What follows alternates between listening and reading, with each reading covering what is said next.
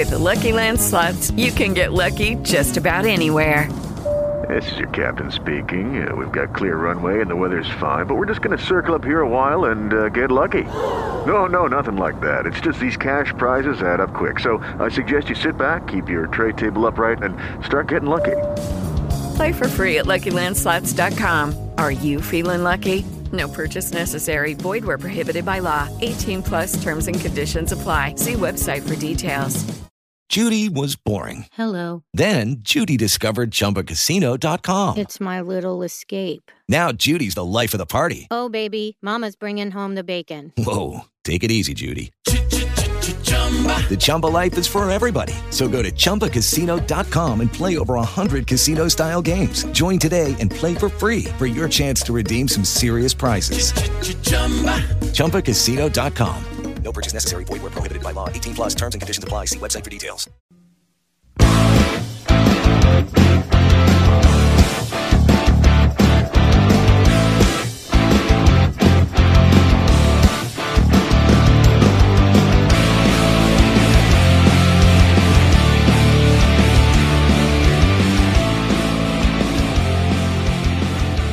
It is that time of year again. I'm looking at my window right now and watching some boats race each other. And I love explaining this to people from, out, from outside of Louisville, Kentucky, right? They're like, oh, so there's like a whole festival around this horse race? And I'm like, yeah, dude. They're like, oh, what do they have? And I'm like, all right, so there's thing this thing called the Chow Wagon. They're like, oh, what is that? What's that all about? Uh, horrible bosses like the fake Chow. And I'm like, no, no Chow, like food like you know you're you're they're like oh what kind of food like oh like the you know the best culinary experience you can find and i'm like exactly the opposite like uh you know like think about like fair food but just like a step below that kind of like that. Like oh like like food trucks? Not really. Like like think much trashier much trashier. Like oh is it free to go to? You have to have a pin like a pin that you write with? No no like a pin that you put on your shirt. Some of them are gold but most of them aren't. But if you go, get a gold one it's a big deal. Like uh, all, all, all right what else is there? Oh well, on wednesday there's a boat race. Like oh like speedboats? That's pretty cool. No the exact opposite the slowest fucking boat you can find. They race each other and it's staged. Like what? Yeah that's right. Yeah. You know those steamboats? Like steamboats. Yeah that's right. Uh, apparently you know they get get together on some steamboats and a bunch of drunk people race by and we all just stand by the river and watch it. Like th- that's what they do? Like, yeah, yeah, it's like the you know we have the fastest two minutes in sports and the slowest two hours. Like, you know, we, we get all the get all the good stuff in. But but regardless, it's that time of year, Derby Festival, and with the with the advent of the the you know transfer portal and the one or four time transfer rules or whatever it is, and and NIL and everything else, uh, this this is still absolutely basketball season. Uh, in, in years past, we kind of shelved the basketball talk a little bit and and get into horse racing or get into baseball or whatever people are into, but it's basketball season, man. And that's why we have, once again, Alan Thomas here to join us. Uh, do, do a little bit of basketball discussion. Alan, how are you, man? And, and, and what are you doing to celebrate Derby this week? What's up, Presley? Thanks for having me on again. And uh, yeah, it th- this is always, this week is always a rude interruption, in, in my opinion, because you're we're hot and heavy in, in college basketball recruiting uh, season. And uh, I know I live in Louisville. I know I live in Kentucky, and you know it's not that I don't appreciate you know the the festivities and the history behind everything. My take on horse racing as a uh, fair way to treat animals is totally uh, beside the point from what I'm about to say. But I, I think it's just that it's an interruption to college basketball recruiting season. You know, for me, I think you know this weekend we might gamble a little bit, but that's just to to get the kids. They make it makes them feel like they're at a casino or something like that, and you know, we'll we'll roll papers up and slap our our palms, you know, as they come down the stretch or whatever. But it's all in good fun. I'm down to party about it. I'd much rather talk about, you know, basketball for an extra week of the year. That's just me though. Very quickly, then we'll we'll never talk about horses again on this podcast. pick, any pick for the Derby? I don't even know who what horse is what. I think I've heard Forte or something like that tossed around a little bit. I when I was a kid, I used to look at the newspaper and I just pick out who looked the coolest and what sounded the coolest. And so I'll probably do that this Saturday too. Since Silver Charm, there hasn't been a horse that everybody's universally beloved, right? Like it was, yeah. it's always been this like just competition about what what know it all thinks that he knows the most, and it's got to be like a a 14 to 1 horse that everybody's sleeping on and then it comes in like you know 13th place or something like that that's that's what we get into this time of year Exactly. people from outside people from outside of louisville oh did you uh did you make any money at derby no i'm absolutely not i'm bankrupt like this, is a terrible time yeah, yeah. I'm, I'm definitely losing a hundred dollars every every Derby Saturday. Now, actually, last year we won a thousand, but that is a that is was a total freak thing, and that's never happened to me. I'm gambling on anything ever, and uh, I don't actually gamble anymore at all because I've lost so much in the past year. last year i basically there were like three horses that were 50 to 1 or or higher and i just threw like five bucks on them and ended up winning you know the, the longest shot horse uh ended up winning. So i don't Yeah. have it again. Probably be a favorite this year. Whatever. But really what we want to talk about is the front runners for louisville basketball. We'll play on words there alan. But before we get into that i want to get into louisville's most recent commit that we haven't talked about yet. Uh, completely out of left field like like completely out of the infield, if you will. Danilo Jovanovich. I, I just initial reactions to Danilo Jovan- Jovanovich for people who uh, have kind of you know maybe been on a rock or or not paying attention to Louisville recruiting. Depend on us to talk about Louisville recruiting. Danilo Jovanovich is a former three-star recruit, uh, transferred from Miami, who had just entered the transfer portal and almost immediately committed to Louisville. Not much fodder back and forth, anything like that very quietly visited and then committed to the cards. And that was it. Uh, Jovanovich is a six foot eight, 220 pound forward. Uh, if you've, you know, if you feel like you're uh, high or something and that, that you feel like Louisville has too many forwards, I think that everybody is uh, kind of in, in the same boat as you. Uh, Alan, what, what was your take on Jovanovich and positives, negatives? I get a lot of flack on Twitter for being a sunshine pumper. I get people calling me that all the time, or a homer. That's that's a good one. You know, like probably definitely a homer. I don't know sunshine pumper so much, but here's something. Well, I'm not going to pump a whole lot of sun, sunshine into Donalo Jovanovich. I'm not going to pump a whole lot of sunshine into that because I don't know anything about him other than what his offer list was initially. That that one video that I that I pulled up from the the guy that the Miami Miami insider that was at all the practices. Now Miami went to you know they went really far in, in the NCAA tournament, so apparently you know Donalo had pretty good showing throughout the season in practices as he was part of the scout team for Miami. I like that. That that that's good to hear. But I think the other side of it is I don't know if you were really going to get another forward that's going to share a lot of minutes because you know we're pretty deep at forward, like you just mentioned, and we might get even deeper. Probably going to get even deeper, you know, here in the next week or two. We have a, a pretty um, high star forward visiting that can play the three and the four. Donalo coming in, he's not, you know, you don't really expect this kid to play very much anyway. So it's it's a good way for him to grow. Who's to say Donalo in a couple years can't have really learned uh, the game from Kenny Payne and staff and developed a lot or you know who's to say that maybe he knows that down the road he needs to transfer somewhere else? I mean i don't know. I'm not going to put any stock into it one way or the other. Essentially on paper at the end of the season he may end up just being another body out there. So you know he may surprise some people. I really don't know. I, I have nothing outside of uh, you know high wishes for the kid uh, and i hope he contributes like we need him to. My initial reaction, and, and as you know, Alan, I'm I'm one of the more optimistic uh, Louisville fans that that you'll find. Uh, it doesn't always come across as that because I try to have a little bit of integrity and try to bring both sides of the equation to the table, and it's been very difficult to to find the positives in a four and twenty eight season, right? So. Uh, it, it often doesn't feel like that, but but I, I've kind of documented my experience, my journey as, as a fan you know, I, I, was always a diehard, like you said, kind of a sunshine pumper for the longest time. Uh, and then as I got into writing and, and content, you know, experiencing games as, as more of a journalist, you know, a media member and, and trying to cover from, from that aspect, I kind of lost my love and passion for, for basketball and for football and, and Louisville sports in general. And so over the last year and a half, two years, there's been kind of a concerted effort for me to kind of experience things as a fan, provide content, podcasts, written forms, social media, all of that kind of from more from a fan perspective and, and less from the perspective of of somebody who's more of a quote unquote professional, because that's not really why Jacob and I got into this. And and ultimately we want to get back to those roots. Uh, so so when, when I say this, you can know that I'm kind of serious about it. I, when I first found out about this, I was pretty pissed off because I mean the reality is that Louisville is bringing in a number of guys who play a similar position to Danilo. And additionally, they're also recruiting another guy in Mackenzie Mgbako who, like you already kind of implied, Alan, you know, he plays the three, the four. Uh, he's kind of a multifaceted wing. And, and so it's just odd to me that you use a scholarship spot for a guy like that. Now, as a fan, if you've been tuned into social media, message boards, columns, blogs, podcasts, any of that, uh, you've heard all of the negatives that, that come along with this. Louisville only has two scholarships remaining. Some positives that I will bring up about Danilo. Number one, this man is he's probably going to come in with a little bit of experience, a little bit of a chip on his shoulder, and and he has experience against practicing against a Final Four team. You know, traveling to a Final Four, going through the the ins and outs of of going deep in the ACC tournament and then going deep in the NCAA tournament. Now, he didn't experience that on the floor, but he was around that team and he practiced against those players every single day. He played under those coaches every single day.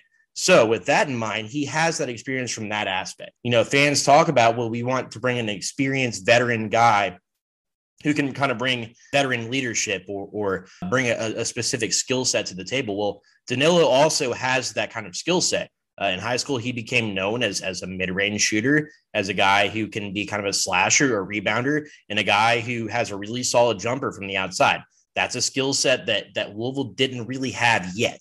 If they land Mackenzie Mgbako, they will have a guy who's kind of a mid-range guy and kind of a, kind of an outside guy. If the staff has a plan that they're going to land at least one more transfer guard and that they still have a really good shot at landing McKin- and Mgbako, ultimately this could be a guy that they see as, the, as a developmental piece and they feel like they already have the rest of those those pieces on, on the roster. That's something that I'd like to hear the staff answer for at some point, and I'm sure they'll, they'll be asked about Danilo at some point. You know, why do you take a player like this when it, it, appears that the the very apparent needs are are at the guard position, and maybe we find out more information in the future as well. That's the other thing I'll say.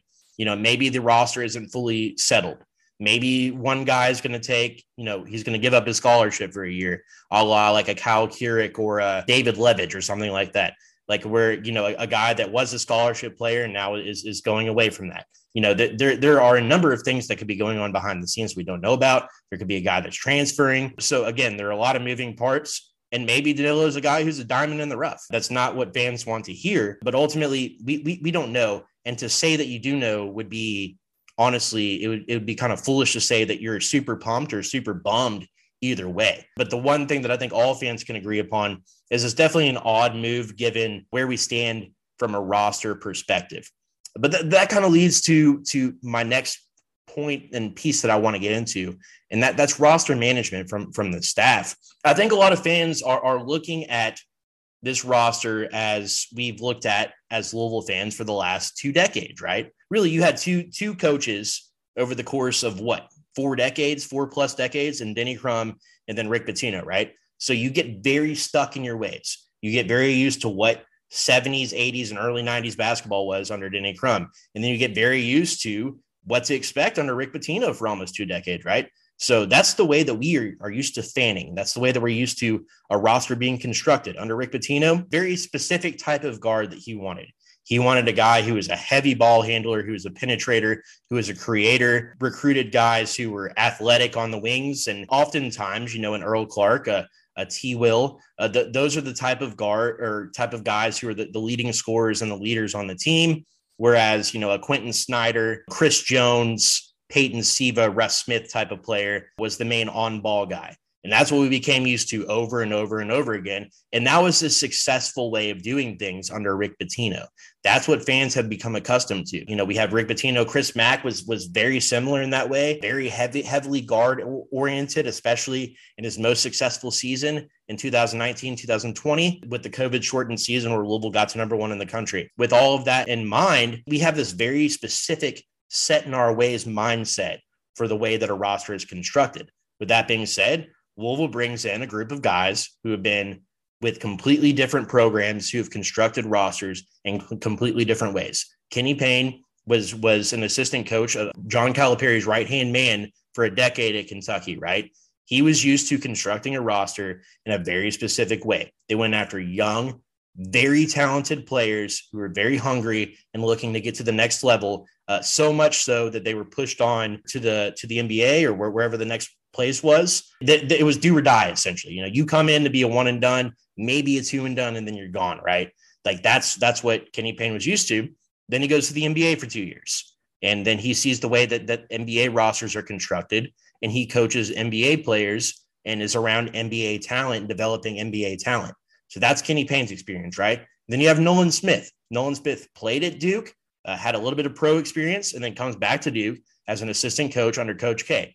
Again, Coach K has a very specific way that he constructed rosters. Uh, you you talk about Danny Manning. Danny Manning was a head coach at Wake Forest. Danny Manning has a, had a very specific way that he constructed his rosters. When, when you get into the dynamics of the way that this coaching staff assembles his, their rosters, the way that they play, it's completely different than what we became accustomed to uh, under Rick Pitino, under Chris Mack. Like they, they, it's just a, a, completely different mindset, and it's going to take a success from from Kenny Payne and his staff uh, for fans to buy in. Right? Last year, we didn't really know what we were seeing very often. We didn't know what the goal was. We didn't know what the point of the roster construct was. We didn't know what, what the goal on defense or on offense was. We didn't know what kind of plays, what kind of sets they were trying to run, what kind of rotation they were trying to incorporate. We didn't get any of that. Last year felt like a kind of a, a wasted year in that aspect.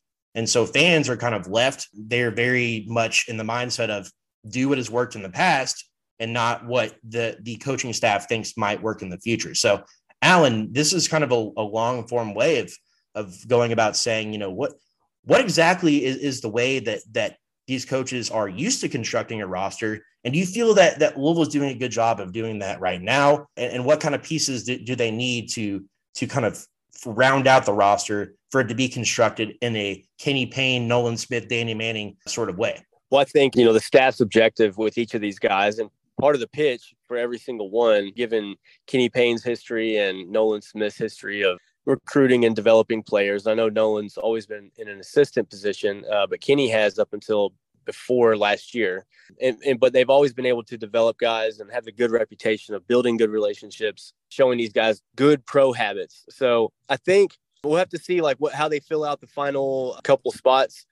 But I think the big gripe with fans is that maybe the guard position is lacking. Saw somebody tweet that they think Curtis Williams is going to play shooting guard. I've seen people say that you know Trentyn Flowers is not a guard, even though he says he is is definitely a guard. We we've heard JJ Traynor could possibly move to the three just full time and not play the four at all.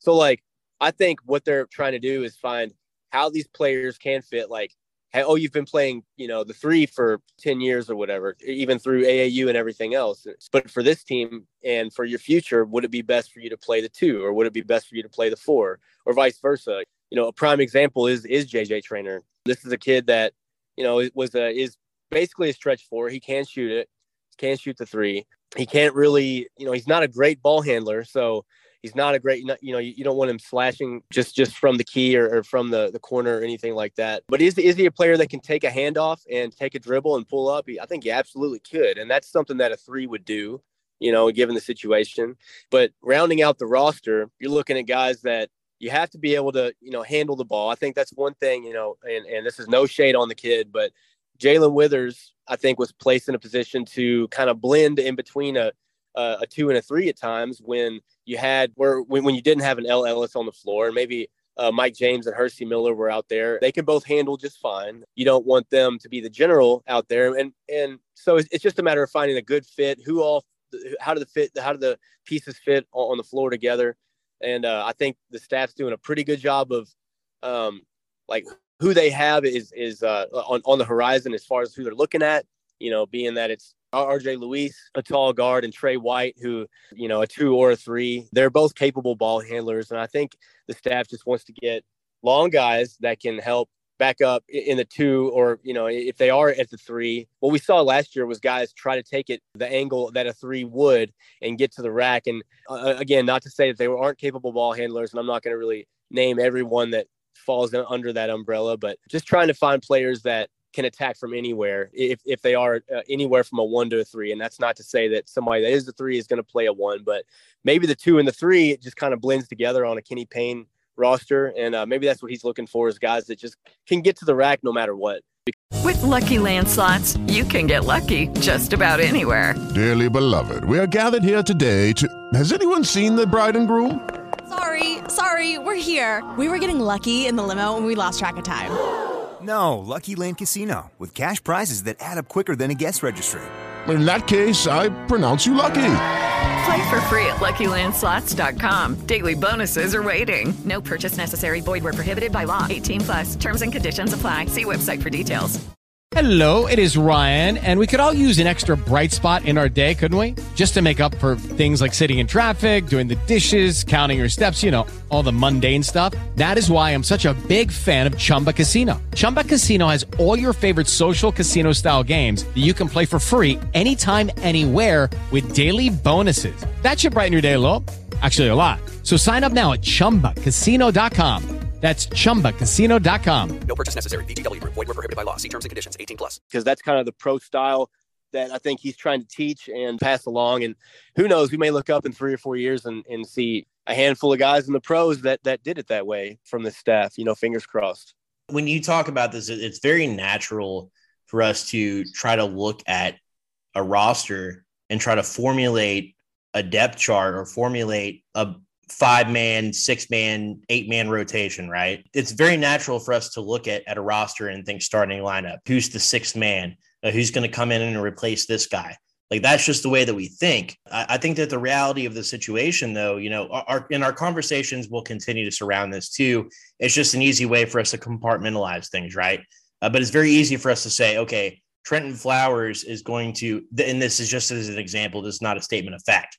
We're going to say something like Trentyn Flowers is going to be the starting two guard, uh, and then Koron Davis is going to come in and and relieve him as at the two.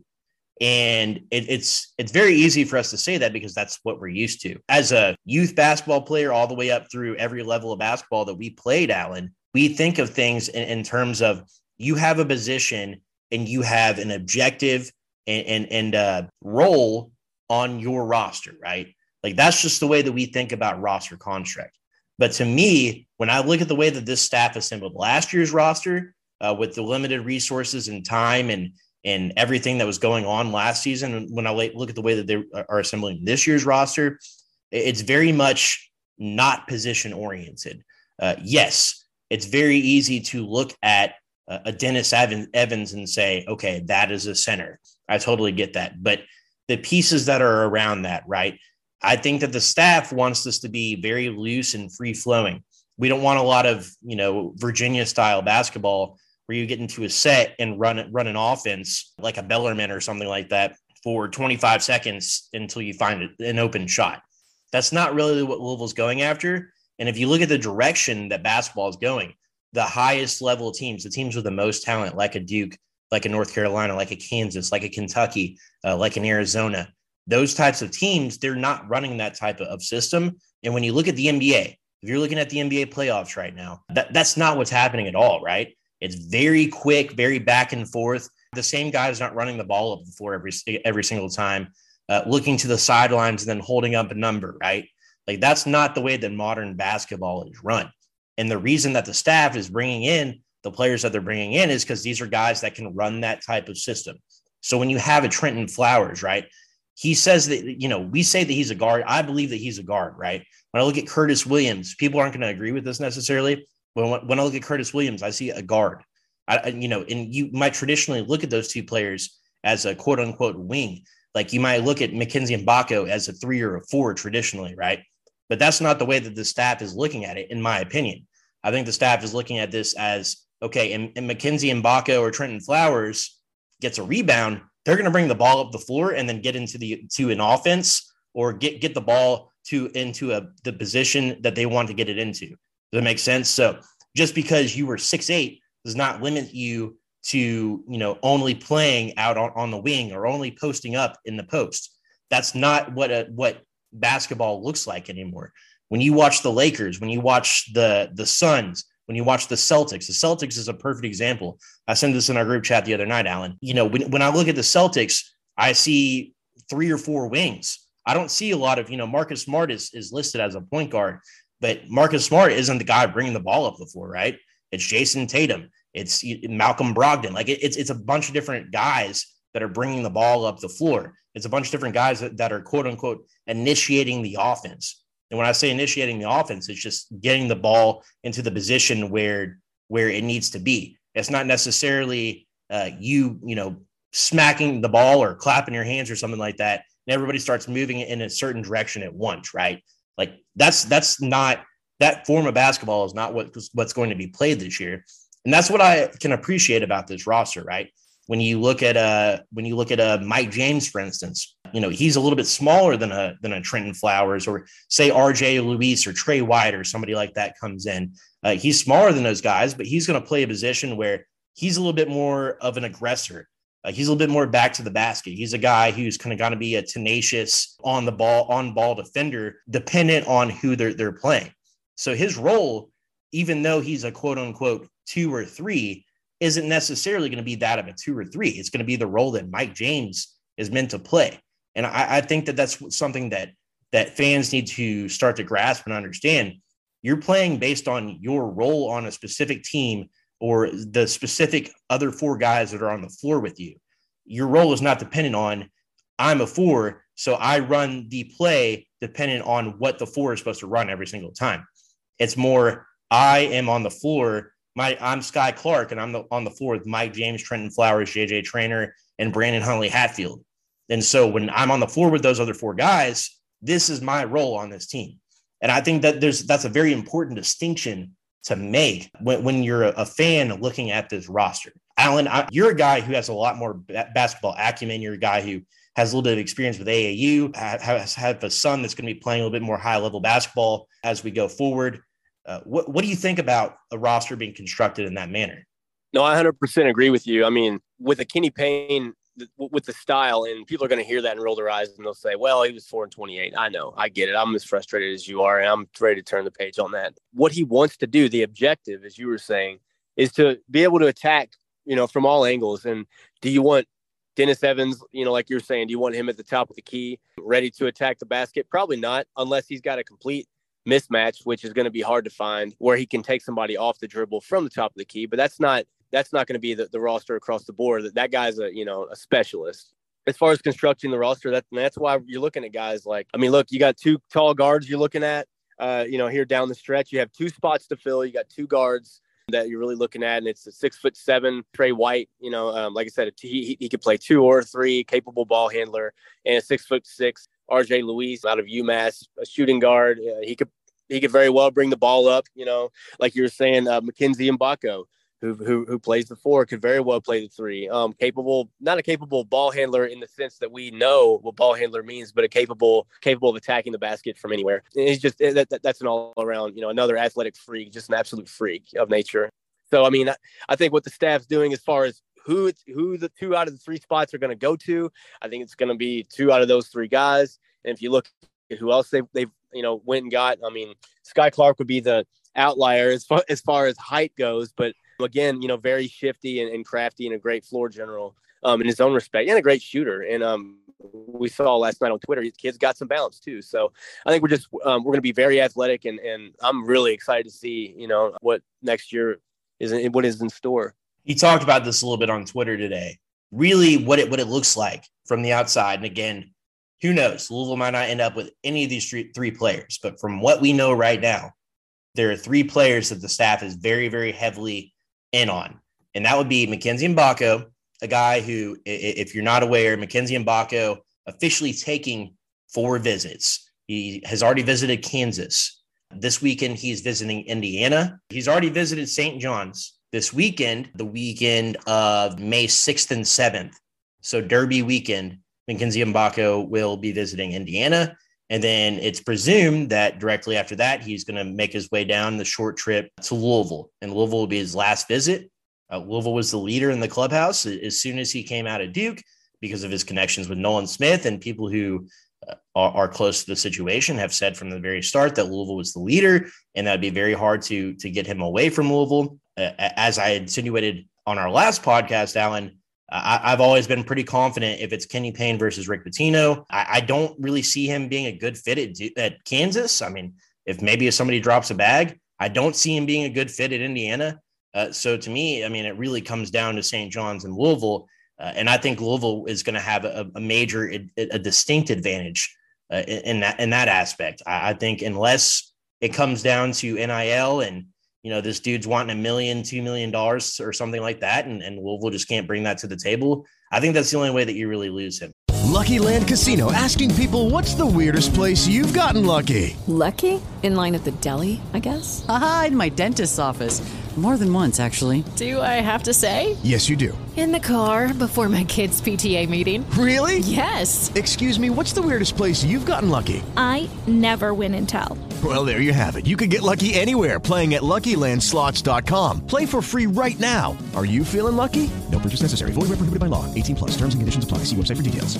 Anyways, we're, we're getting to Mackenzie Mbako, a guy who would be a huge, huge major addition. Uh, one of the three best players to, to ever commit to Louisville, according to the all, all the rankings and algorithms and, and, and what have you, Alan. And, and then you have two transfer guys in RJ Luis and Tre White. Uh, and so let's play just a little game because it's Derby week of win, play, show, right? Uh, and so, Alan, I think your idea here is, you know, if, if, you're placing a bet on on win, that means that you're the most confident that they, they'd be coming to Louisville. Is that correct? If we did a win, place, or show, uh, win would be, you know, obviously the most confident for Louisville. Place would be school B over us, and I guess show, which is still in the money, so it really doesn't make sense here, but it makes sense as far as Derby goes. Uh, the show would be uh, just like you know, you know, kid kid didn't come here. I guess like yeah. show could be like kid thought about it or whatever, but to me that's an easy way for anyone that's going to listen to this podcast or most people anyway to kind of understand the formula of you know likelihood. Well, so so go ahead and, and do this for me then.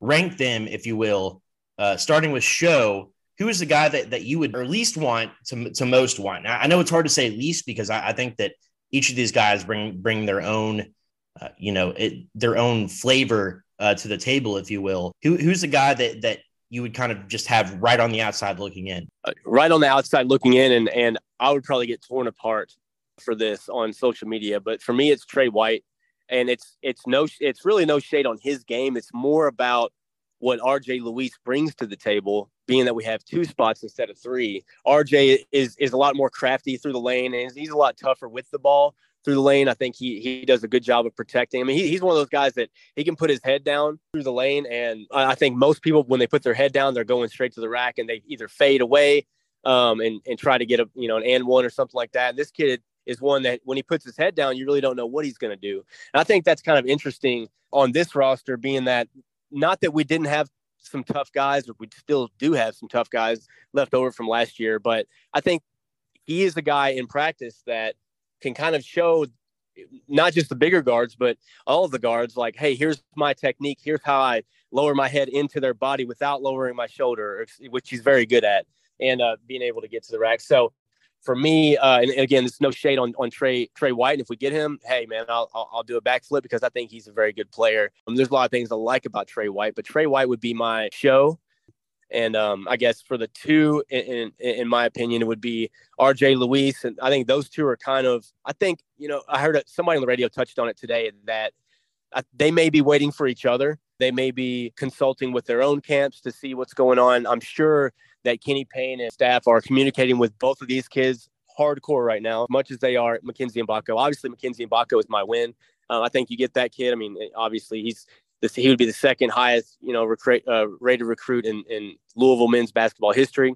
And here's the, but here's the interesting thing is a side note about Mackenzie that I think would be even more of a win for me and, and just more of a moral victory for Louisville fans is that this is not, I can say with certainty that, and this is nothing that this is, I, I, I keep saying throughout this podcast, I'm having to keep clean up cleaning up what I'm saying. But again, I'll, I'll, keep saying like this is no shade on this person, A, B, or C.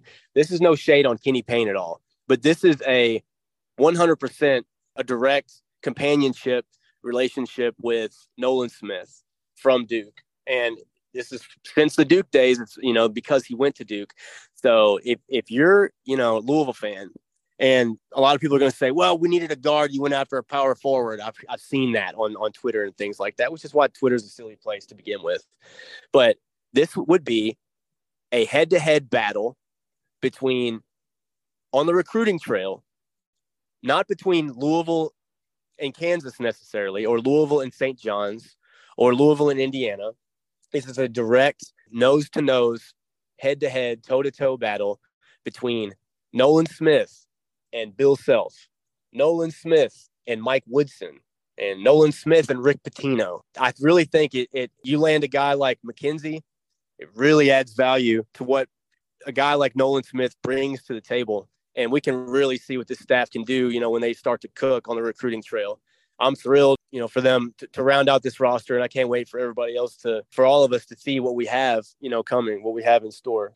Now, which way are they going to go? You know, anyway, is is you know remains to be seen. And I tell you, if I was a, if I was a betting man, I know I said I wasn't earlier, but if I was, and uh, I had twenty dollars in my pocket, I'd probably bet, you know, 50 cents on, I'd probably bet 60 cents on Tre White. I mean, kind of seems like he's a lean here. I'd bet 40 cents on RJ Luis to come here because I really don't know. I'd bet the rest on Mackenzie Mgbako to come here. I like, so I, I like the way that you put that.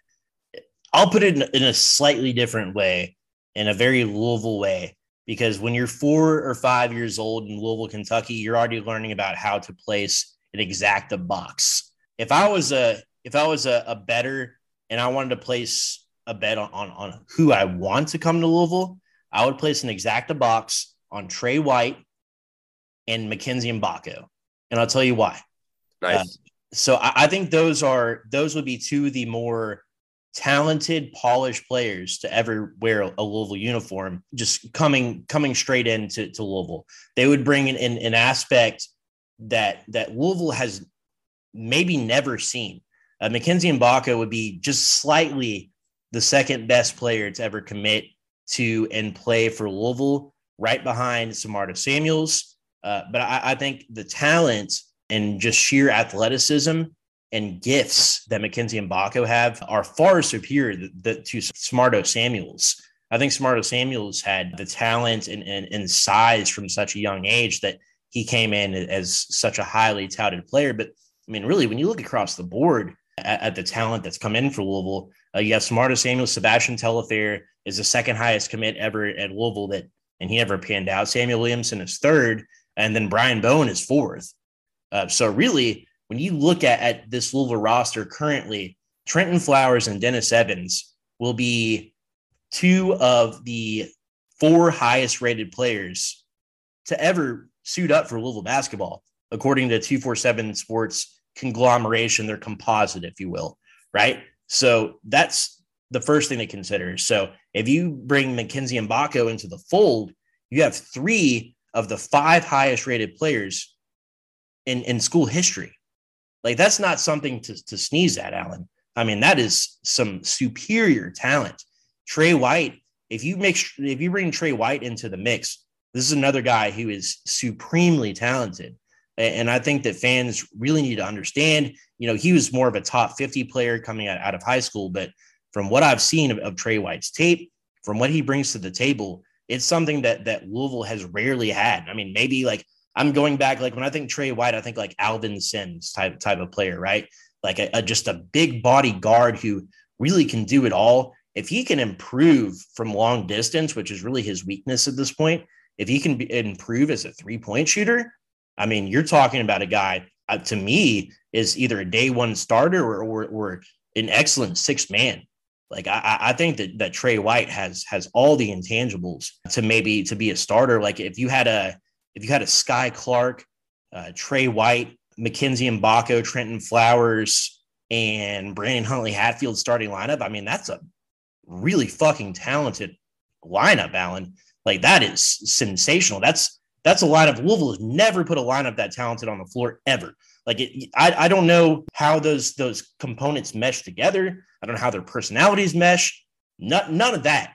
But but when you're talking about just sheer talent, when when you're talking about being, you know, who is recognized as as the best players in, their respective classes and what they bring to the table, what their actual game is like. Like we're talking about one of the most talented rosters that the Louisville's ever assembled, probably the most talented roster that, that's ever been assembled in, in Louisville. Does that equate to wins? I mean, that that remains to be seen. But I think that's something that that's so important to to take into account. I will also bring up one other thing. I really like RJ Luis's game because I think that he's kind of like a he reminds me of like a Chris Mack three. I, I don't know if that if that if that computes for you, Alan what, what I mean by that is he's a very aggressive guard. He's a very good rebounder, but he's definitely to me, he's he's more of a slashing two guard. But if I'm looking at maybe Chris Mack or Rick Pitino type of rosters, uh, this is a guy who'd be a quote unquote three because he's such a talented rebounder. He's such an aggressive guy. Like he's he, he's he is he brings a lot to the table that you don't see very often in modern college basketball. Uh, I would absolutely love to have a guy like RJ Luis on this roster, but to, but to me, just reading the tea leaves, uh, seeing what's you know kind of been happening behind the scenes, kind of interactions on social media, uh, just stuff that you hear, you know, kind of fodder behind the scenes and all the rumors. It, it feels like RJ RJ Luis was the guy like he was going to be the you know the guy that the coaches are bringing in as, as the, the next ball handler to join this roster. But that is kind of cooled off a little bit and it feels like the Tre White momentum is kind of gaining some steam. To me right now i i think that Tre White and mackenzie Mgbako, that's like what really would sell me on this roster. Like that's what makes me able to forgive an addition of like a danilo Jovanovich right? Like that's that really, I think, completes this roster and and and makes it almost whole. You know, I, I think that you have four or five guys who can handle handle the ball. We'll get into the Koron Davis fodder and, and that sort of stuff uh, a little bit down the road. But I think if I'm placing that exact box, uh, you know, you could go either way, one and two between Tre White and Mackenzie Mgbako. I'm I'm incredibly high on both of those players. Mackenzie Mgbako is, is a day one starter. He's a a program changing type of player. Uh, and I, I, don't want to understate that at all. Like if Mackenzie Mgbako comes in and stinks it up, that would be the the the biggest upset since the Warriors blew a three one lead, right? Like that that is just an an, an all time uh, type of player to bring in, and, and, a guy that can come in and be like a double double machine right away. Like I, I could not be more ecstatic if, Louisville lands Mackenzie Mgbako. So to me, those are the two players I'm going with. Uh, I, I, love the idea of, of making it kind of derby themed. Mackenzie Mgbako, Tre White. And look, if it's RJ Luis, I absolutely will take that as well. Like there's nothing against RJ Luis as a player. As I said, I, I think that he brings a lot to the table as well. I guess for me, at the end of the day, what you just said, I mean, it's it's all about and I heard the great Jason Anderson, who used to be on ESPN radio, and I think he's since moved back home to Kansas City. But he said this, and it's the most simple thing and it makes the most sense to me. And, and if you go back in Louisville history or most teams' history, you can, I think, you know, you're, it's very possible that, you know, you can, it, it, a minimum of like, you know, 17 to 18 games, have a strong showing in the ACC because you are so deep talent, uh, you know, talent wise. And, and what I mean by that is like you, like you said, if you put out Brandon Hatfield as your starter, which, you know, he was a, um, you know, a four or five star player. Um, and, and you have a, a raw but tall Dennis Evans coming off the bench, who is a five star, who was upgraded to a five. That's, I mean, kind of what Wolf fans. It's kind of what we want at each position is is you know next man up. Can you come in with fresh legs and give the other guy a game? I think conditioning is going to go a long way. So it's really up to the staff to get everybody up to speed. I know some guys are further along than others. It's it's all about talent, uh, um, roster depth, um, talent, uh, talent um, in the talent area, and uh, you know whether we have you know a, a, guy that's played guard for the past 15 years or whether he's you know he's going to tr- guess what? He's going to try guard this year because he he would probably play guard in the NBA then that's what we need to I think maybe you know we could be ahead of the ahead of the times here. Um you know we could, this could be you know mold players. Yeah dude absolutely. I mean I I couldn't agree anymore. I, I think it's deserves to be I mean that's the title of this podcast Great teams are comprised of great players. I love that. I love that. Alan, get back to being a soccer dad. We're going to keep it rolling here on the starting 502. Thank you so much for your time. Get the heck out of here as I keep it rolling. Yes, sir. Thanks, Presley. Again, that was Alan Thomas, owner of T shirt Hooligan. If you don't follow him on social media, make sure to do so. Uh, as soon as possible. T-shirt hooligan. Uh, they they are the on the forefront of, of, of NIL which which I love to see. A big player, Luke Burgess and Madden Sanker, LM Eats. Make sure you give him a follow, and then at Card and Al on Twitter. Uh, but as we keep rolling along, I think the big thing to, to, to focus on is exactly what Alan just said. Right, great teams are comprised of great players, and when you look across uh, the landscape of, of college basketball, what you're going to see from Louisville if they land, if it's you know if it's two out of three of Tre White RJ Luis and Mackenzie Mgbako, I, I think that you have the most talented Louisville basketball roster assembled in my lifetime. That I, that's not hyperbole. Uh, when you you know look at what the, how the experts rank them, when you look at at their acclaim coming out, out of high school, you know, coming out of the transfer portal, when you look at, at their rankings across every service, when you look at, at the way that, that the coaches view them, when you look at the the reputation of, of Kenny Payne and, and Nolan Smith and Danny Manning, combine all of that. I don't know if that necessarily translates to wins on the floor, but what you have is a team capable of doing exactly what Louisville needs them to do next season. One thing I quickly quickly want to get into: a friend of the show, Jeff Goodman, came out with his uh, rankings of of teams that were the best and the worst so far this this season and the transfer portal. I think it's important to kind of go over this because Jeff, I love you, but the perception of the way that Louisville has handled business in the transfer portal and reality, I think is is, is far different. I think that in modern college basketball, right? I think a lot of the, the better teams are going to be the teams that win in the transfer portal. I think there's no doubt about that. I think that Chris Mack's best team was assembled uh, through the transfer portal and was successful because of the transfer portal. Chris Mack's best player in Carlik Jones came from the transfer portal. So, so with with with all of that in mind, I think you look at a team like an Arkansas, uh, who's just absolutely, you know, it's very very well documented, is, is absolutely killing it in the transfer portal. Godspeed, best of luck to to former Cardinal El Ellis at Arkansas as well. Uh, a, a team like Villanova, uh, who kind of had a down year last season, but has killed it in the transfer portal. Gonzaga, Tennessee, and then West Virginia rounds out Jeff Goodman's top five teams in the transfer portal this offseason, right? But then his biggest losers, you look at his biggest losers, he has Oklahoma State, Michigan, Arizona, Vanderbilt, and then your Louisville Cardinals. And yes, I, I think in the sense of the amount of talent brought in via the transfer portal based on expectations because of the level of program, I understand from that aspect. But let's talk about this a little bit. The transfer portal is a two way street, right? Meaning that the transfer portal is comprised just as much of players that are going out as players that are coming in, right?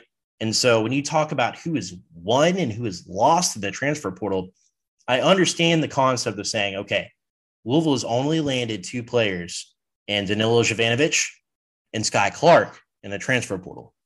Meanwhile, they've had some quote unquote misses. I don't know even know if I would say misses. They had one player that they really went after in Keyon Menifield and got outbid by Arkansas.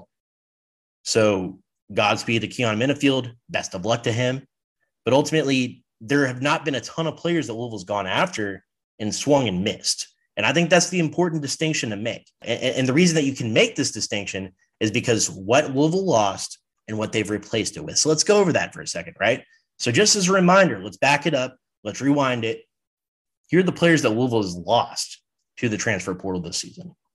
So you have Fabio Basili, Sidney Curry, Kamari Lands, Devin Ree, El Ellis, Roosevelt Wheeler, and Jae'Lyn Withers. Let's look at where these players have gone. Roosevelt Wheeler, I think is obviously was a was a big one for for Louisville to kind of kind of get him moving in, in a different direction, right? Roosevelt Wheeler just was kind of at, at, at a certain point taking up a roster spot at Louisville. He ends up at VCU.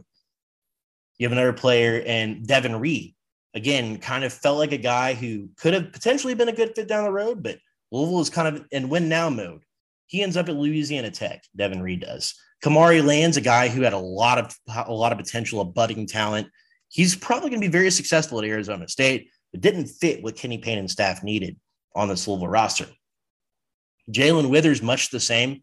Uh, i was maybe the most sad about losing Jae'Lyn Withers, Louisville's best three point shooter, and now has an opportunity to be a, a real role player, a real kind of six man type of guy at North Carolina. I think that's a great landing spot for him. El Ellis uh, obviously, the one that hurts the most, he was really kind of down to Louisville or going pro. When he got feedback from the pros and he came back, the coaching staff said, Yeah, you can come back, but you're going to have a changed role on next year's team. Well, El Ellis didn't necessarily like that. So he went to a team where his role is going to change even more. So that, that really didn't make a lot of sense. Uh, doesn't seem like El Ellis got a major bag from Arkansas or anything like that. Kind of a kind of a weird fit, El Ellis to Arkansas. But overall, when you look across the landscape of the transfer portal, I'm not sure where Fabio Basili is going to land. I'm not sure where Sidney Curry is going to land, but you got El Ellis, Kamari Lands, Devin Ree, Roosevelt will lose Jae'Lyn Withers. I think Jae'Lyn Withers and El Ellis are definitely losses. Everybody else, it was probably best that that, that they part ways, right? So then you look at what Louisville has brought in this season, right?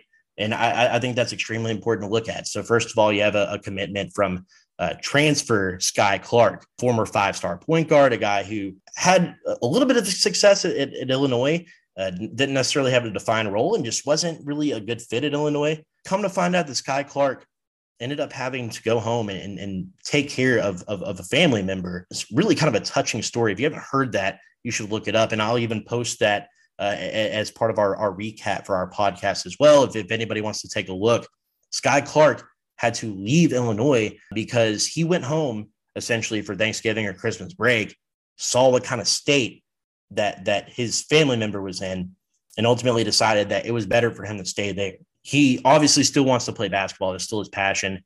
And he's able to do so now with a more family oriented, better fit for him, better relationship for him uh, with Kenny Payne at Louisville. I, I think Skyy Clark, there's there is so much on the horizon for a guy like that. I think that's huge. I think that's you know, you talk about Ellis, your top scorer from from from last season, an all ACC type of player. Uh, but Ellis was also the point guard of a four and 28 team. Uh, to me, it's okay losing almost anybody from a team like that, uh, and especially a guy who he simply did not want to take a different role. That's not the type of player that ultimately you want on your team if you want to make improvements next season. As much good as Ellis brought to, to this Louisville team last year, ultimately, I, I, I think it was it, it was best to part ways after kind of hearing what happened and replacing it with a guy like Skyy Clark. I, just feels like the perfect fit. If anybody tries to convince you that that that's not the truth. I mean, it, you you got to go back and, and look at Skyy Clark, who was a former Kentucky commit, and how Kentucky fans were just over the moon about bringing in a guy like this last season. Uh, it, it, wasn't until some other commits kind of came in that Skyy Clark decided to decommit and goes to Illinois. So, kind of some interesting movement from Skyy Clark, but fascinating story that I, I think just things have worked out, and this is the perfect ending spot for Skyy Clark. I, I think that he has huge things on the horizon for him in Louisville. And, and if, if it's not a step up from El Ellis to Skyy Clark, it's kind of hard to say that anybody's a step up from El Ellis after everything that he did for Louisville last season. If it's not a step up, it's at least a lateral move. And I'm cool with that, especially because when you look at the rest of the roster that Louisville's bringing in. So obviously, Koron Davis is a guy that's been kind of mired by a lot of this, this Louisville fan base uh, because he's a guy that's that's unrated. He's a JUCO guy. Not a lot of people know about him, but Skyy Clark has, has backed him up. A lot of his teammates have really gone to bat for for Koron Davis and said, look, this is a guy that's legit. He's going to come in and be an instant impact type of guy for Louisville. And look, if Koron Davis can be a 10 to 15 minute a game guy, back up Skyy Clark a, a, as a primary ball handler, then all of a sudden you already have more depth at guard than you did last season. I think that's something that's so important to, to take into factor that a lot of fans don't really think about, right? Last year it was El Ellis. Behind El Ellis, you have Hercy Miller, which Hercy Miller, obviously, I still I still have think that there could be big things on the horizon for Hercy Miller. I think this is a guy who uh, ha- has a good bit of talent, and and with, with another year in, in Kenny Payne's system, I mean, this could be a guy that's like a Elisha Justice type of player, Tim Henderson type of player.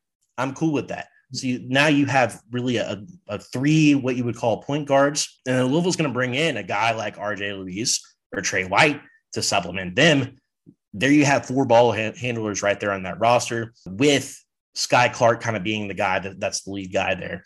Alongside of Skyy Clark, you're going to have a guy like Trentyn Flowers. Trentyn Flowers already a top five or six commit to, that will ever suit up for the Cardinals. Listed as a small forward. My buddy Jacob Lane, if, he, if he's listening in, he's going to argue a little bit about this. A lot of fans that that have watched his games, he's six eight, he's kind of lanky. They see him more of like a JJ Traynor or something like that. I'm telling you, Trentyn Flowers is a guard.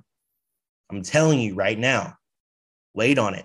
Trentyn Flowers is a two guard that can also play the three, can defend the one through three, maybe the one through four, an above average rebounder, above average defender, a guy who has explosive athleticism, an excellent shooter, uh, one of the better mid-range shooters that that Louisville's going to have coming out of out of high school. Probably the best mid-range shooter that Louisville's had since Samuell Williamson coming coming out of high school. When you talk about Samuell Williamson, you're you're talking about Trentyn Flowers has a much more complete game than Samuell Williamson. Ever brought to the table. Uh, Trentyn Flowers, I, I think, is an immediate step up at the two position, and he's going to be a perfect pairing for a guy like Mike James, who's blossoming and ready to really step into a, a role as, as a potential star at Louisville next season. I mean, he, this is a guy that, who averaged nine or 10 points a game last season, and when he was on, he was on. Like that was a guy who could drop 20, 25 on you on any given night when he gets hot, and a guy who c- continues to be an improving three point shooter. I think if you have a backcourt of Skyy Clark, Trentyn Flowers, Mike James, uh, and Koron Davis, I, that that's that's a quality backcourt right there to me. And then when you put bring RJ Luis or Tre White into the fold, all of a sudden you're looking at a roster of four, five, six guys who can be a primary ball handler. And that's all that you need.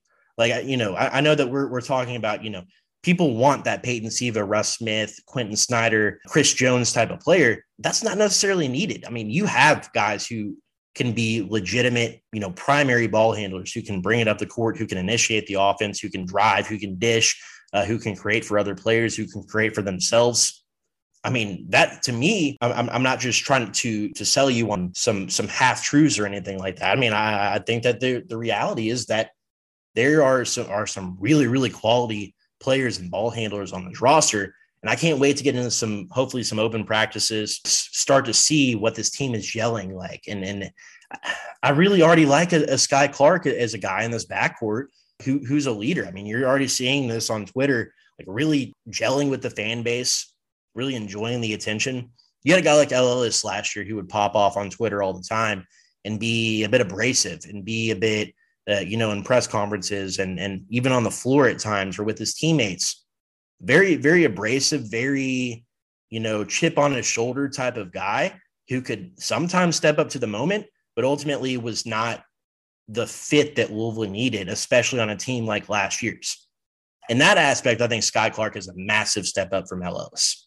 So again, you have a back backcourt already of Skyy Clark, Mike James, Trentyn Flowers, Koron Davis. You're going to throw another guy into the mix. I really like that. Uh, and then you have a guy like Dennis Evans in the middle. A lot of people are talking about him being a, an extremely raw player. Uh, you know, my buddies Matt McGavick, Jacob Lane, they are big on Dennis Evans not being a guy that's college ready. I wholeheartedly disagree with that. Dennis Evans is, is, is a guy who would have been a day one starter at his last place where he was actually signed at Minnesota. This is a guy who I I don't think he's going to be a day one starter necessarily. I think Brandon Huntley Hatfield probably has that locked up based on uh, his play when he was actually healthy last season. Another five star guy like Dennis Evans but what I will say about Dennis Evans is this is a guy who is a ready made defender. This is a guy who could average probably two block shots a game next season. This is a guy who is going to get in and kind of battle with an Emmanuel Okorafor, battle with a Brandon Huntley Hatfield, a JJ Traynor, maybe in a Mackenzie Mgbako, right? Like this is a guy who's going to be, he'll be ready, man. I'm telling you, Dennis Evans is going to be a guy to look out for next season. People are saying that he's raw, and yes, he's definitely raw on the offensive end. This is a guy that can already put the ball on the floor, though. This is a guy that already has some post moves. He's a guy who can be an above average rebounder right out the gate. I'm hoping that the schedule is set up as such that you can get a guy like Dennis Evans 10, 15, 20 minutes of run against some lower level teams, kind of gain some confidence, kind of get his footing in the speed of college basketball. By the time ACC play rolls around, you know, I'm hoping that Dennis Evans can be a serious contributor on this team. I think Dennis Evans is a guy that's absolutely capable of doing that. Uh, so I, I, I have no worry at all that that Dennis Evans can't be a guy that that plays like a five star guy. I mean, there's a reason why he he's rated as high as he is, and there, there's a reason why he there were so many schools after him. He has such such a claim, and why he's risen so much as far as as, as the attention that he's received. Uh, the reason he was a commit commit to Minnesota initially is because you know he was kind of like a top 70, top 60 type of player, kind of like uh, what we talked about Roosevelt Wheeler, was, right? Like a guy with potential, uh, but then needed a few years to. He's all of a sudden blossomed into a guy who should be able to contribute right away. Like I, I'm, I'm really excited about what Dennis Evans could bring to the table. Again, you have Caleb Glenn and Curtis Williams. I feel like those are guys that we kind of just gloss over, you know, and those are the two guys that we really haven't talked about on this podcast, uh, the last couple of episodes. Again, we keep glossing over them I see Curtis Williams as another two or three guy. Like I see him as another guard. And Curtis Williams is perhaps the least talked about top 50, top 60 player that Louisville's had in my lifetime, right? Like since they started ranking these guys, since we started like since recruiting became what it is now with social media, NIL, I, I just I, I, can't ever remember a guy that's just been as overlooked as Curtis Williams. Uh, this is Kenny Payne's first like real prospect that he landed. Caleb Glenn was kind of a holdover from the Chris Mack era uh, because he's a local guy. He has, you know, he played for Louisville Male, recently transferred uh, just up north to Indianapolis, but he's coming back. Could could again be a, a serious contributor, kind of a Mike James style player. But really, I'm I'm kind of honed in on Curtis Williams, man. I really see him as a guy who can put the ball on the floor, be a slasher. Uh, he's an excellent shooter. You know, we we talk about you know this Louisville team. Uh, maybe one of the biggest things that that the staff hasn't focused on as much is is outside shooting. Uh, you know, Skyy Clark is a capable outside shooter, a little bit streaky. Mike James was streaky last year, kind of turned it on towards the end of the season. Trentyn Flowers is an improving three point shooter. JJ Traynor's been streaky his career, his whole career. Brandon Huntley Hatfield's capable, but has been streaky. Curtis Williams, perhaps the, the best three point shooter on this team. I think that Danilo, Jovanovich is going to be a good three point shooter, but I'm not sure if that's a guy that's going to see the floor much this season. When you look at Curtis Williams, man, like there's a lot of potential there that that we're just not even talking about. I hope we get into this more in the summer, that we start hearing good things about Curtis Williams, what he brings to the table, that his personality is meshing uh, with the staff and with, with other players. Curtis Williams, I, I'm telling you, this is a guy to look out for. Like we're talking, you know, is Dennis Evans ready? Is Caleb Glenn ready? Can can Mike James take the, the step that people think he might be capable of? But we're not talking enough about Curtis Williams. I'm telling you, I'm telling you, man, this is a guy who he is long, he's athletic. If he gets into the college weight program, this guy's got, he's got a little baby fat on him, but he's got he has an excellent jumper. Uh, he has an excellent mid mid range game. He can get to the bucket at will, willing defender. Like I'm telling you, this could be a guy who kind of you know, comes out of nowhere and he's like that sixth or seventh guy off, maybe like the second or third guy off the bench, something like that. Like I'm telling you, Curtis Williams is a guy to look out for. So to kind of round that out, you lose Fabio Basili, Sydney Curry, El Ellis, Kamari Lands, Devin Ree, Roosevelt Wheeler, and Jae'Lyn Withers. I think it's important going back to our buddy Jeff Goodman and his rankings. It's important to remember who entered the portal and then what Louisville's replaced them with. They didn't necessarily supplement them with other portal players yet, but what they've done is brought in talent, the likes that this program has never seen. Louisville has had one or two players that have been incredibly talented. Uh, they had a streak of what 20 years. This was the last season was literally the first season since like pre Rick Pitino where Louisville didn't have an, a McDonald's All American on their team, right? You're bringing in Trentyn Flowers, Dennis Evans, and then you have Caleb Glenn and Curtis Williams, guys who would be some of the better players that you bring in in your class that are just afterthoughts in this class. Koron Davis, kind of the sleeper, and then you have Skyy Clark, uh, a guy who, again, I, I've lamented this and I will continue to kind of talk about. This is a guy who can be a, a, a program changing type of player. You add a Tre White or RJ Luis, and then you add Mackenzie Mgbako, all of a sudden this becomes one of the most talented teams in program history. I cannot emphasize that enough. One of the most talented teams in program history.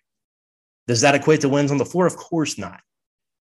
You don't have to look very far down the road to Kentucky to see that just because you have a ton of talent on the floor doesn't necessarily mean that it equates to a team meshing and winning together. But I really like the pieces that Louisville has. So you can put Louisville as the second most disappointing team in the transfer portal. That's fine. But when, but when, when you talk about who Louisville's landed in the transfer portal and who they've quote unquote missed on, let's also talk about the guys who they got rid of into the transfer portal and then what they replaced those guys with. I think that is crucial when you're looking forward, when you're looking at how this roster is assembled. I'm not trying to pump sunshine up anybody's ass. It's going to be a long road ahead. You could look out and see this Louisville team starts out two and four or four and six or something like that. And people think it's this on the same path. Kenny Payne's got to go this and that. You will notice immediately whether it's the coaches letting people in for open practices, whether it's, you know, these quote unquote hype videos in the offseason, whether it's the red white scrimmage, whether it's exhibition games, whenever that time is, when this when you start seeing this team gel a little bit, when you see these te- these players putting on the jersey and actually getting out there as a squad, you're going to start looking at this roster and saying, okay, well, how is that guy going to find minutes? How is that guy going to find his way onto the floor? And that's the problem that Louisville simply did not have last year that they will this year. Again, people want to get into this guard conversation about what is a guard, what isn't a guard. Listen, there there's there's so many programs out there that are, are, are assembling their rosters in a similar way. You don't have to look very far to look to Kentucky, to Duke, Kansas, Arizona, Florida State is, is the king of this. They bring in the most talented players. And if three or four of those guys can handle the ball, that's all they care about, man. Like Louisville's bringing in size, they're bringing in talent. Like if you look across the, this this Louisville recruiting class, right? You're looking at Trentyn Flowers is six eight, Dennis Evans is seven one, Caleb Glenn is six six, Curtis Williams is six six, Koron Davis is a six seven guard. Like you know, all there's all these arguments. Okay, who's a guard? Who's not? Is Curtis Williams a guard? I don't know. Is is is Trentyn Flowers a guard? I don't know. But Koron Davis is a bona fide guard, a combo guard, a point guard. He's six seven. Like that, that's nothing to sneeze at, right? Like this Louisville team has size. Skyy Clark is six four. Like Skyy Clark is a bona fide combo slash point guard, right? He's six four. There is size. There is legitimate talent, athleticism on this roster. And that's something very serious to take in consideration. And if you bring in a, a Tre White, who's what, six seven, he's a six seven bona fide, he's a guard, right? A six seven guard. You bring in Mackenzie Mgbako, he's a wing slash forward slash guard, right? A guy who's kind of a do it all slasher, driver, rebounder, three point shooter. Like this, he has all of the intangibles to be Louisville's first one and done player ever, right? You bring that guy in again, he's six eight, six nine. So when you look across this roster, you're adding those pieces to Brandon Huntley Hatfield, who's 6'10, former five star player, right? Mike James, who's a six-six guard slash forward, right? Like there, there is, you know, JJ Traynor, six eight, six nine, a guy who can put the ball on the floor, who can, again, has been a streaky shooter over his career, who's a ferocious dunker at this point, a guy who's who's who has become an aggressor. You start looking at this roster, man. There's not, you know, six four is is like on the very short side most guys six six, six seven, six ten, more talented than than most pieces that Louisville's ever had. So, yes, it, it's difficult to see things coming together. Yes, the way that things were constructed in the transfer portal is as far as experience, as far as you know what what fans are used to Louisville going after. That didn't happen. So now all of a sudden you're seeing guys like a like an expert like Jeff Goodman saying, Louisville is the second worst in the transfer portal. Let's look at the bigger picture here because this Louisville team could be perhaps the most talented to ever wear the red and black. And if you're a Louisville fan, you're not excited about that, especially after the season last year, then I don't know what to tell you, man. Until next time, make sure you like, comment, subscribe. Dude, we're doing the thing on YouTube. I'm telling you, Luke, Bur- Luke Burgess and Madden Sanker are two of the most fun people that I've gotten a chance to work with, and they're freaking 17, 18 years old. Jacob Lane is, I mean, how many? Th- this man just texted me yesterday and said, dude, I'm editing five podcasts in the next two days. Like, we have so much content coming out in the form of, of written podcasts, YouTube. I cannot wait to see what is on the horizon for us, what's on the horizon for us as, as a group, as a fan base. There's so many more positive times ahead we're going to be covering all at the state of Louisville.com. You can follow me on social media at Press Meyer, trying to get a little bit more active on there. Follow us on Twitter at starting 502 pod. Make sure you follow us on the mothership, of course, at the state of Lou. My name is Presley Meyer, starting 502 podcast. Until next time, let's get out of here and go cards.